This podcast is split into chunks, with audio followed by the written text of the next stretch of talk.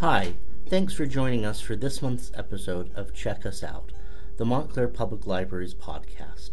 I'm Peter Coyle, the Library Director, and we're glad you're joining us for February's edition.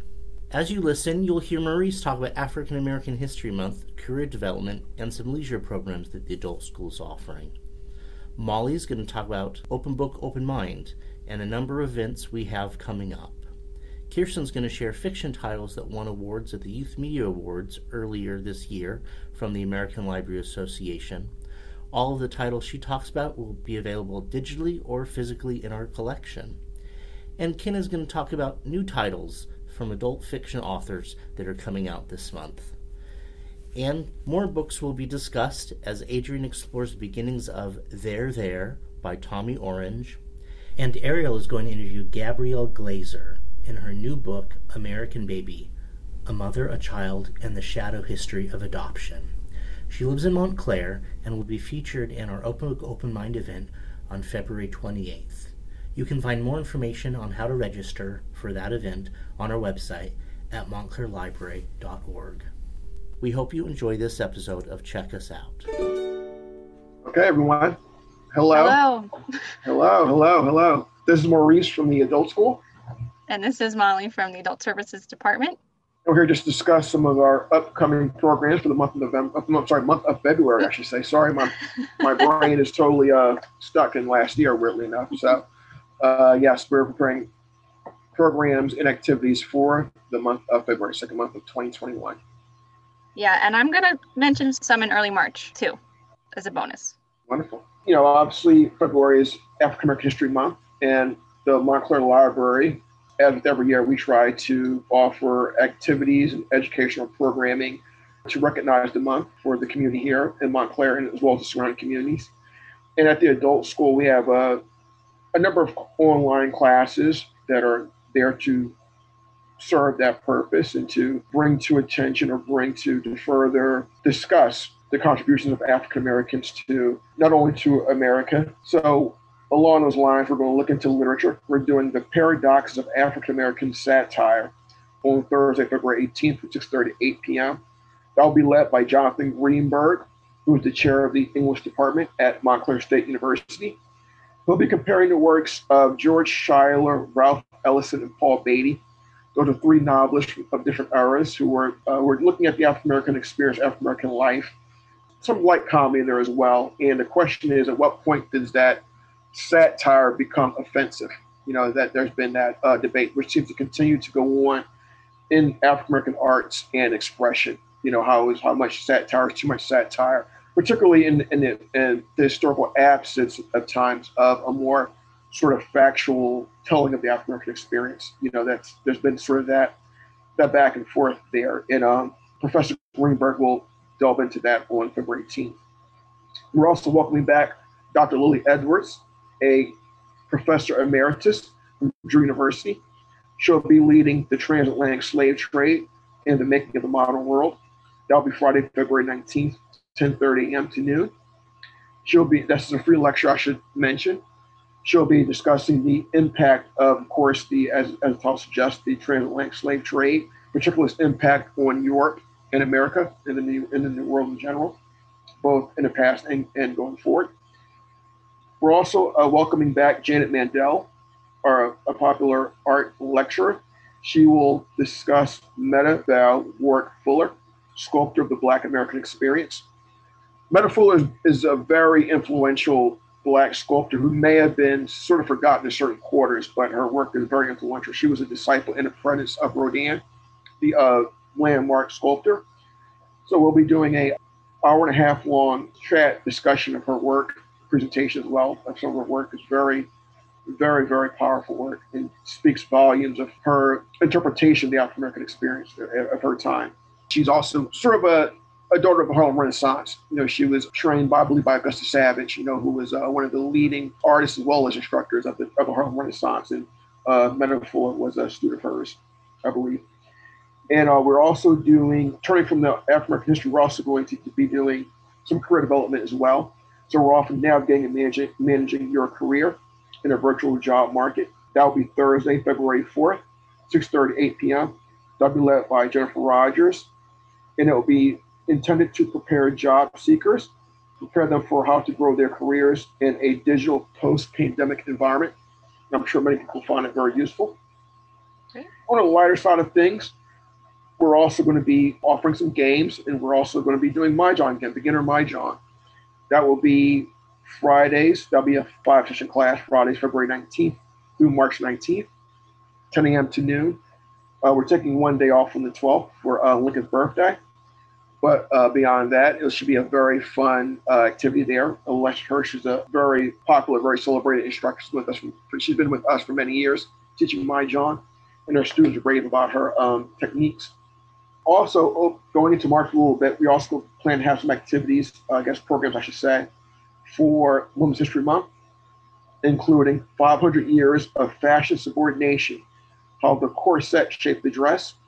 Our design instructor, Marsh Koopman, will go through the history of the corset and various dresses that have uh, that have evolved because of that. From the Farthing, Farthington dress, I think it's called, to some others. They are um, should be a very lively, very uh, interesting conversation and presentation. Again, that'll be Wednesday, March 3rd, 6.30 to 8 p.m.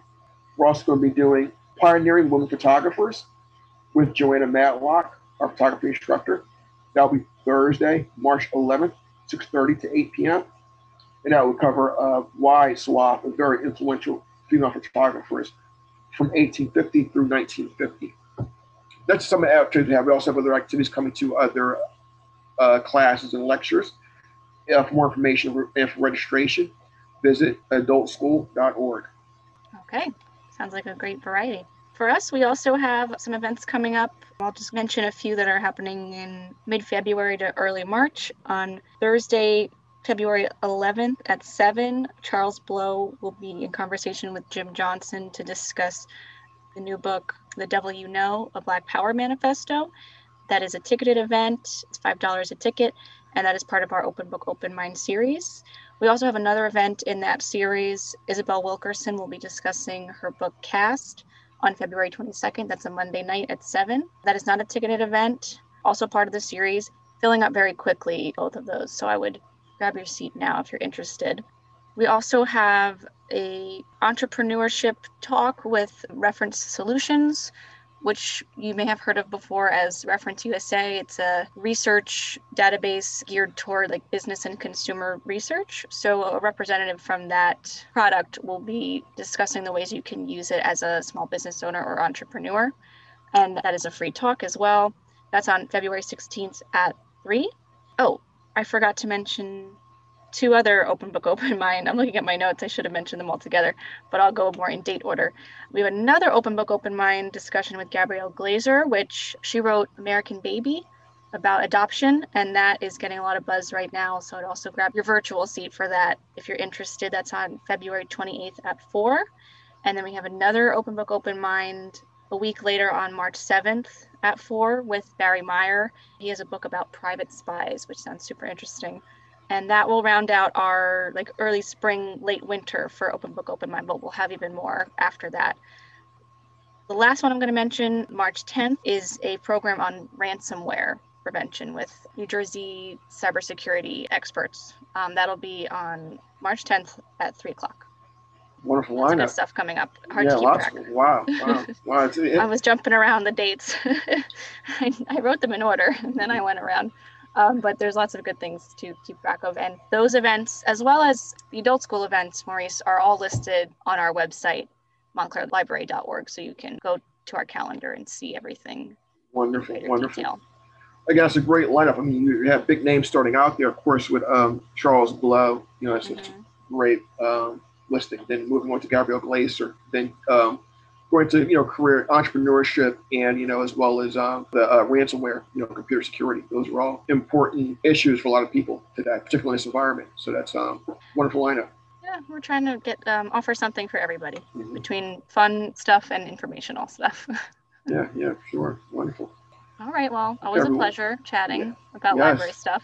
Yes yes yes yes yes. We're hard at work and you know we love seeing people. I mean uh, you know by the at the time this airs, that we would have gone through our January schedule at the adult school. And so far as wonderful response from students in the community, we're more than happy to continue to offer class as I'm sure you guys are mm-hmm. at um, at adult service adult services. So yes, um, continue to you know to take advantage of our services and continue to be safe in an online environment. Hopefully, you know we'll be back in the building sometime soon for classes. Hopefully, you know in in a year or so. Who knows in this Who environment? Knows? So at this point, yeah. But you know, just, just we just you know just uh, cross our fingers and hope for the best. But until then, hope everyone's safe. And on that note, thank you for joining us, and we'll see you next time. Hi, this is Ken. February is a short month, but there are enough interesting new titles to be published to whet my appetite. First is the first novel in over 20 years by the actor Ethan Hawke. I've long admired Hawke's skills as an actor, but have never read his earlier novels. His new one is titled A Bright Ray of Darkness and is about, surprise, an actor. In this case, it's a young actor recovering from the breakup of his marriage, hoping for a reconciliation, and appearing in a production of Shakespeare's Henry IV. His struggles with his life, while dealing with a strong willed director and a narcissistic co star playing Falstaff, sound very entertaining. I'm curious to see an actor's view into the interior life of his profession. A debut novel that is beginning a lot of attention is The Bad Muslim Discount by Syed M. Masood. It's being described as an irreverent comic novel about Muslim immigrants to America. The novel weaves together the stories of two families from Pakistan and Iraq, how they come to move to San Francisco, and how the two main characters, Anvar and Safwa, are thrown together. Their relationship impacts the Muslim American community where their families live. It sounds lively, to say the least. Anyone who follows these podcasts regularly knows that I'm a big fan of World War II thrillers. One being published this month is pretty much guaranteed to pique my interest. It's called The Paris Library by Janet Skeslien Charles. A young librarian at the American Library is drawn into the French resistance after the Nazis occupy Paris. Her story is intertwined with that of a young girl in Montana in 1983 who comes to learn the secrets of her elderly neighbor's past. I also like books where the decisions of one's past impact the future, so I'm eager to get lost in this story. Walter Mosley is a longtime favorite of mine. I've read many of his books, and my favorites, and I'm sure I'm not alone in this, are the Easy Rawlins mysteries. Easy's saga began with Devil in a Blue Dress, an absolute classic published in 1990 and set in the late 1940s. It's been five years since the last book in the series, and the new one, Blood Grove, finds Easy 20 years later. It's the late 60s in LA, and Easy takes the case of a troubled Vietnam veteran who was attacked in an orange grove and thinks he may have killed a man. I don't know much more about it, but I'm curious to see Easy at work in Los Angeles at that time in history. Mosley's books are also a great look at Black society at different points in history. Speaking of Black history, a nonfiction book coming out this month is 400 Souls A Community History of African America, 1619 to 2019.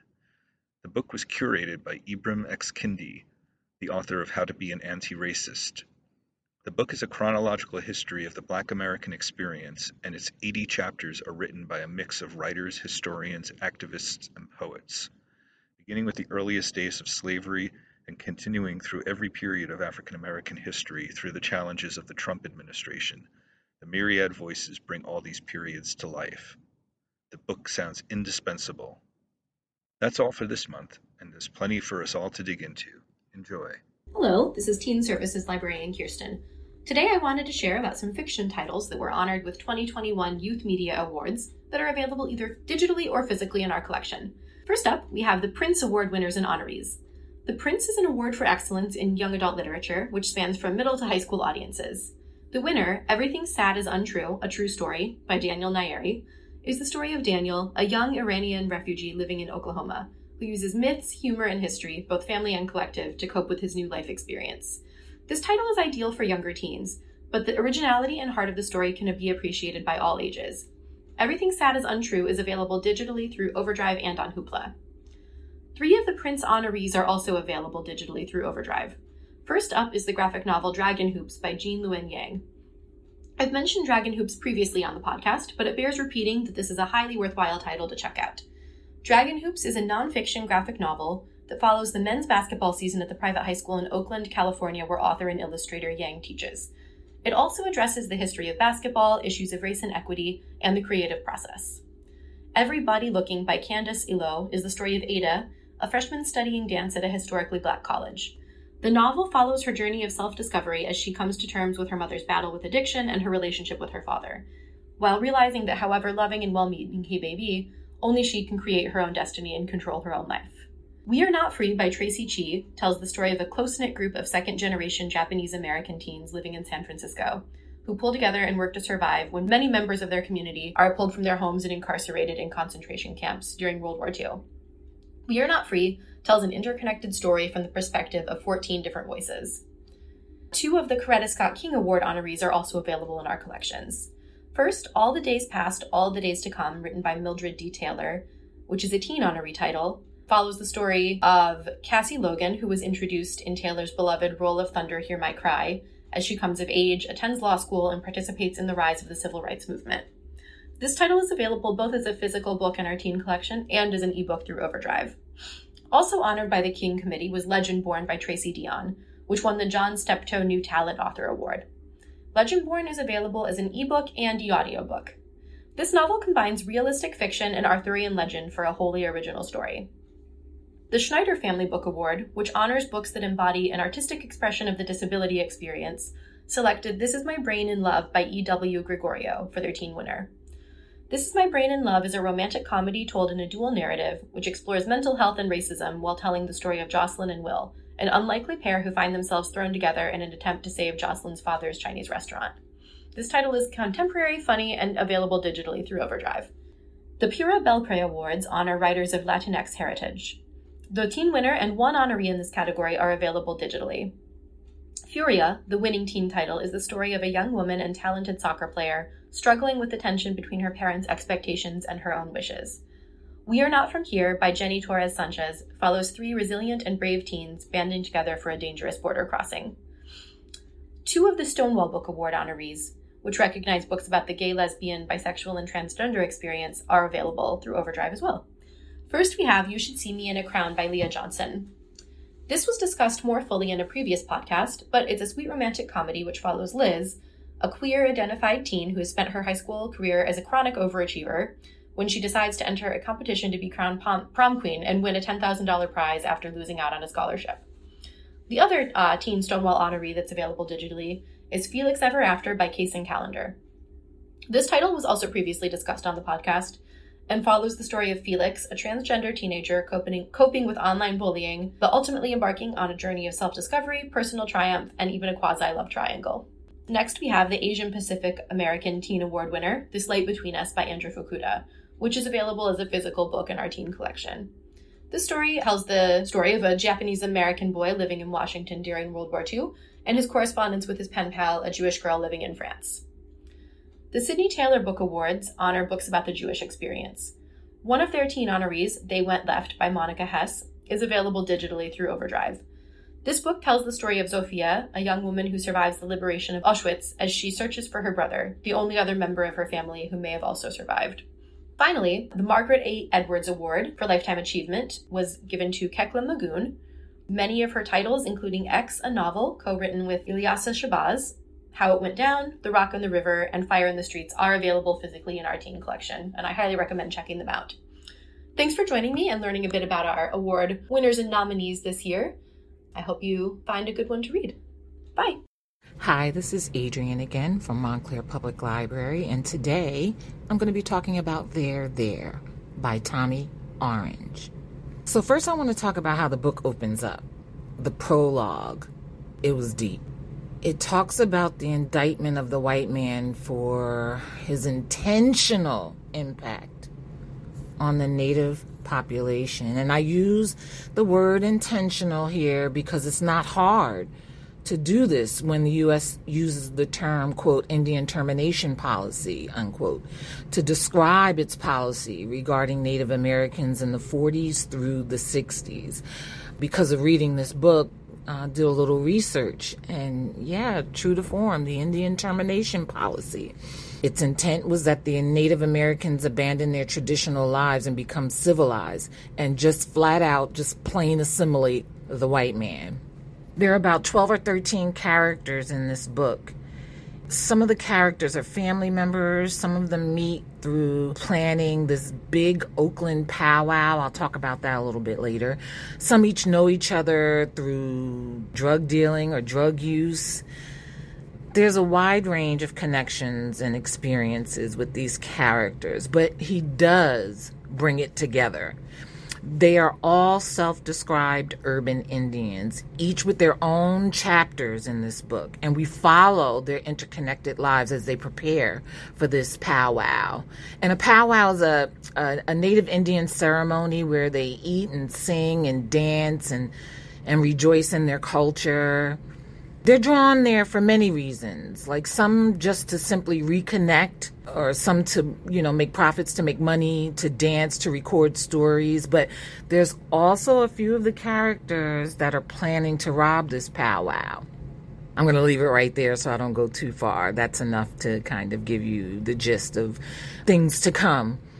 There's violence present in every encounter between urban Indians and white settlers, and Mr. Orange cites evidence including the Indian Relocation Act and the attempt to force natives to assimilate the white American culture. This introduction to the historical and ongoing violence faced by the Native Americans resurfaces throughout the entire book.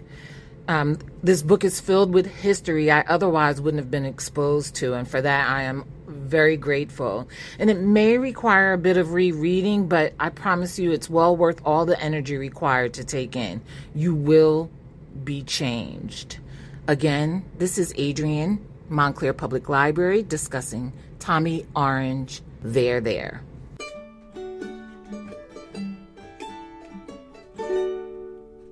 Good afternoon. I'm Ariel Zeitlin. I'm one of the librarians at Montclair Public Library, and I'm about to interview Gabrielle Glaser, who's the author of American Baby, A Mother, a Child, and the Shadow History of Adoption.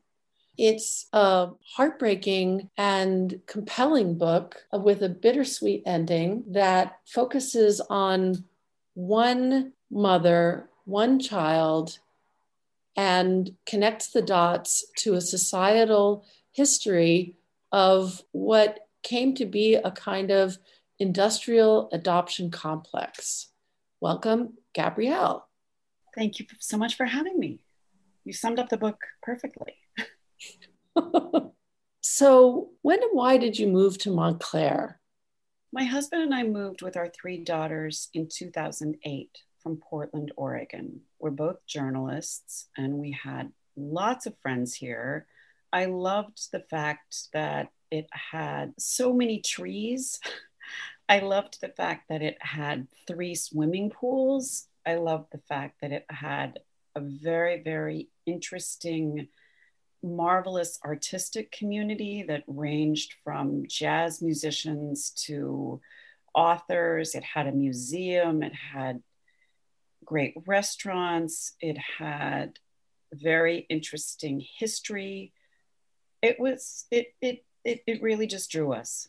And also, it's an hour from the beach. I love to swim and I love the water. And that's an important fact. And of course, it has a library. Not only one library, but two libraries and a Carnegie library, you know, to boot. So true.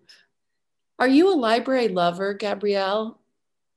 I love libraries and I've loved libraries since I was a little girl. I would go and read scholastic biographies of everybody in my, first of all, my school library. There was a series, I could see them, I could still smell them too. They had this sort of yellow cover.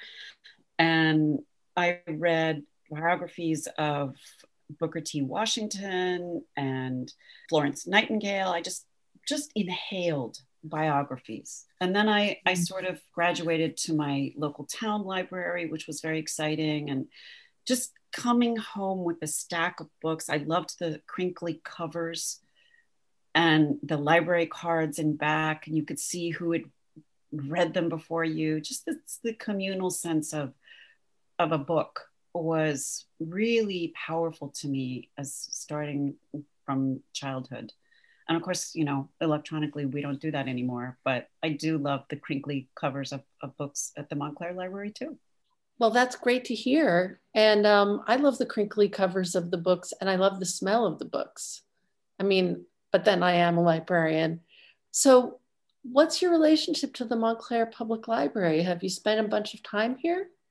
I have. I would often often go in the writing of this book. I would go maybe once a week to the second floor. I would settle myself down and just be with be around other people even though i was working and it was a quiet space. And but again as a communal resource it made me feel less alone. I'm an extrovert with an introvert's job as an author. And now we all have now we all have an introvert's life right? But going to the library and being able to take just you know stack of my materials with me and sit and and work and be around other quiet people was really it was it really buoyed me gave me energy.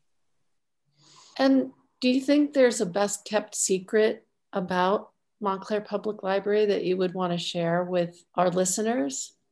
Yes because i am an, a history nerd you can get journal studies on it you can academic help. search premier Academic Search Premier is an incredible resource that m- more people need to know about. More people need to be aware that you can access that from your public library. You can get journal studies, you can get old newspapers, you can get you can get so much from a library system as well funded and just beautiful as as Montclair's. It's really exquisite. Well, thank you. Tell me a little bit about this book. It's a big topic. It's got a lot of levels to it. There's some com- uh, painful components to it. What was it like to write about it and what drew you to it? What drew me to it was the really universal human story of a mother and the son that she was forced to surrender, but that she never stopped loving. Mm. And when David Rosenberg, who was the son, Margaret Erle, was forced to surrender into this, as you said, predatory adoption system that existed in the years after the war and before Roe v. Wade. He had always believed that his mother had, quote unquote, given him up and that he had been somehow an inconvenience to her. He didn't know very much about the first two years of his life, other than that his mother had been a young Jewish girl in trouble in New York City in 1961. And he used those words. Those used those words were the words that everybody used to describe adoption in that era. In trouble. In trouble. Yes, in trouble. You were in trouble with your parents. You were in trouble with your religious community. You were in trouble with society and you were in trouble with the law. And for him to learn that, in fact, his mother had tried everything she could as a young teenage girl to try to keep him. She had married his birth father, they'd eloped, they had really just fought desperately to keep custody of their baby. And he was out of their reach. And to have learned the backstory of that when David David reunited with his mother when he was 52 years old. A DNA test had helped lead him to her. And when he learned that he had been loved every single day of his life, it was an extraordinary, it chokes me up still. It, it was an extraordinary thing to learn. It was an extraordinary thing for him to learn. It was an extraordinary thing for her to be able to tell him. It was very healing. It was healing as a human being to know that kind of love existed in the world. And then to multiply that by more than 3 million women who were coerced into surrendering their children during that period was a lot of, for me, it was a lot of love that was ricocheting around the planet, around this country that I wanted to try to understand and help other people understand. And yet, the strength to me of the book is actually that you contextualize it and you talk about not just the one story, but how it fits into the myths about motherhood and um, about families in the time. And also that you talk about the cruelty of these religious institutions toward these unwed mothers and the babies who were, in the parlance of the day, born out of wedlock. Exactly. I was also surprised about that. Most of the adoption agencies that began cropping up in the early 20th century were outgrowths of religious institutions. And the ones in New York City, for example, because New York state law required that if a if a child who was quote unquote born out of wedlock was born to a Catholic mother, that child had to go to a Catholic family and the adoption was handled therefore by Catholic charities and so on right? So there were Lutheran agencies, and certainly the one at the center of this book is a Jewish agency, the Louise Wise Services. And what really astonished me in writing this book was the amount of affinity fraud that each of those large institutions perpetrated. So the theory was, well, we're going to take care of you. We're we're a nice Jewish agency founded by the wife of one of the you know country's most famous rabbis, Stephen Wise. We're going to take care of you. We're going to take care of your problem. We're going to make sure your baby goes to the right family, and it's going to be a tidy solution to this very untidy problem of unwed motherhood, which was really uh, a triple in the decades after World War II, in the two decades after World War II. Mm-hmm. So learning the truth behind the deceptions that that agency in particular perpetrated was something that I really that really took me by surprise, and I think it I I think until people like David and Margaret were reunited, much of those deceptions went unexplored. Everybody just believed what they had been told. David believed that he'd been an inconvenience to his mother. He didn't know that she had married his birth father, that he had three full siblings. And likewise, Margaret was told that David was uh, uh, adopted by diplomats. She always fantasized that he was growing up in Spain, or maybe he was a young baby pioneer in the newly formed state of Israel. She would really reassure herself with the belief that he was growing up in this extravagant you know, in these extravagant embassies around the, the world. And he was adopted by lovely, beautiful, devoted people who cherished him. But it was a, a, a Romanian Holocaust survivor and his wife who were cantors. The, the father was a cantor, and David grew up 10 blocks from where Margaret lived with her husband and second child. He was not in an embassy in Spain.